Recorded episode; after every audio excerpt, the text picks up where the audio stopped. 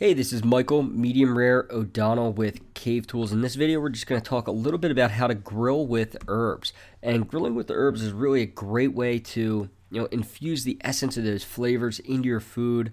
Uh, normally, when we grill with herbs, we kind of mix it with uh, some different types of wood for smoking the meat as well.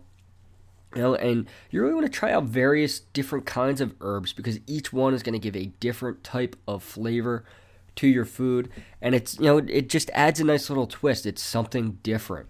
And you can grill with herbs whether you're using a charcoal grill or a propane gas grill. So you want to make sure that your grill is clean.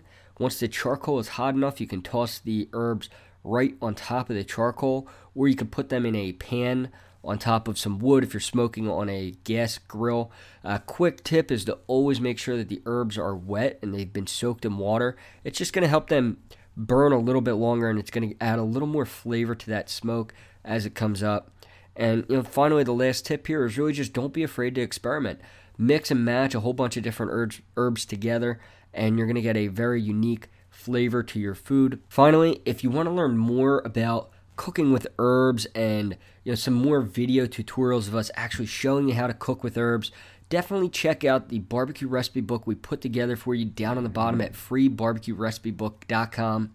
We have over twenty-five free barbecue recipes from real pit masters with step-by-step instructions, video tutorials, great for the whole family. So definitely check that out over at free barbecue recipe book dot com.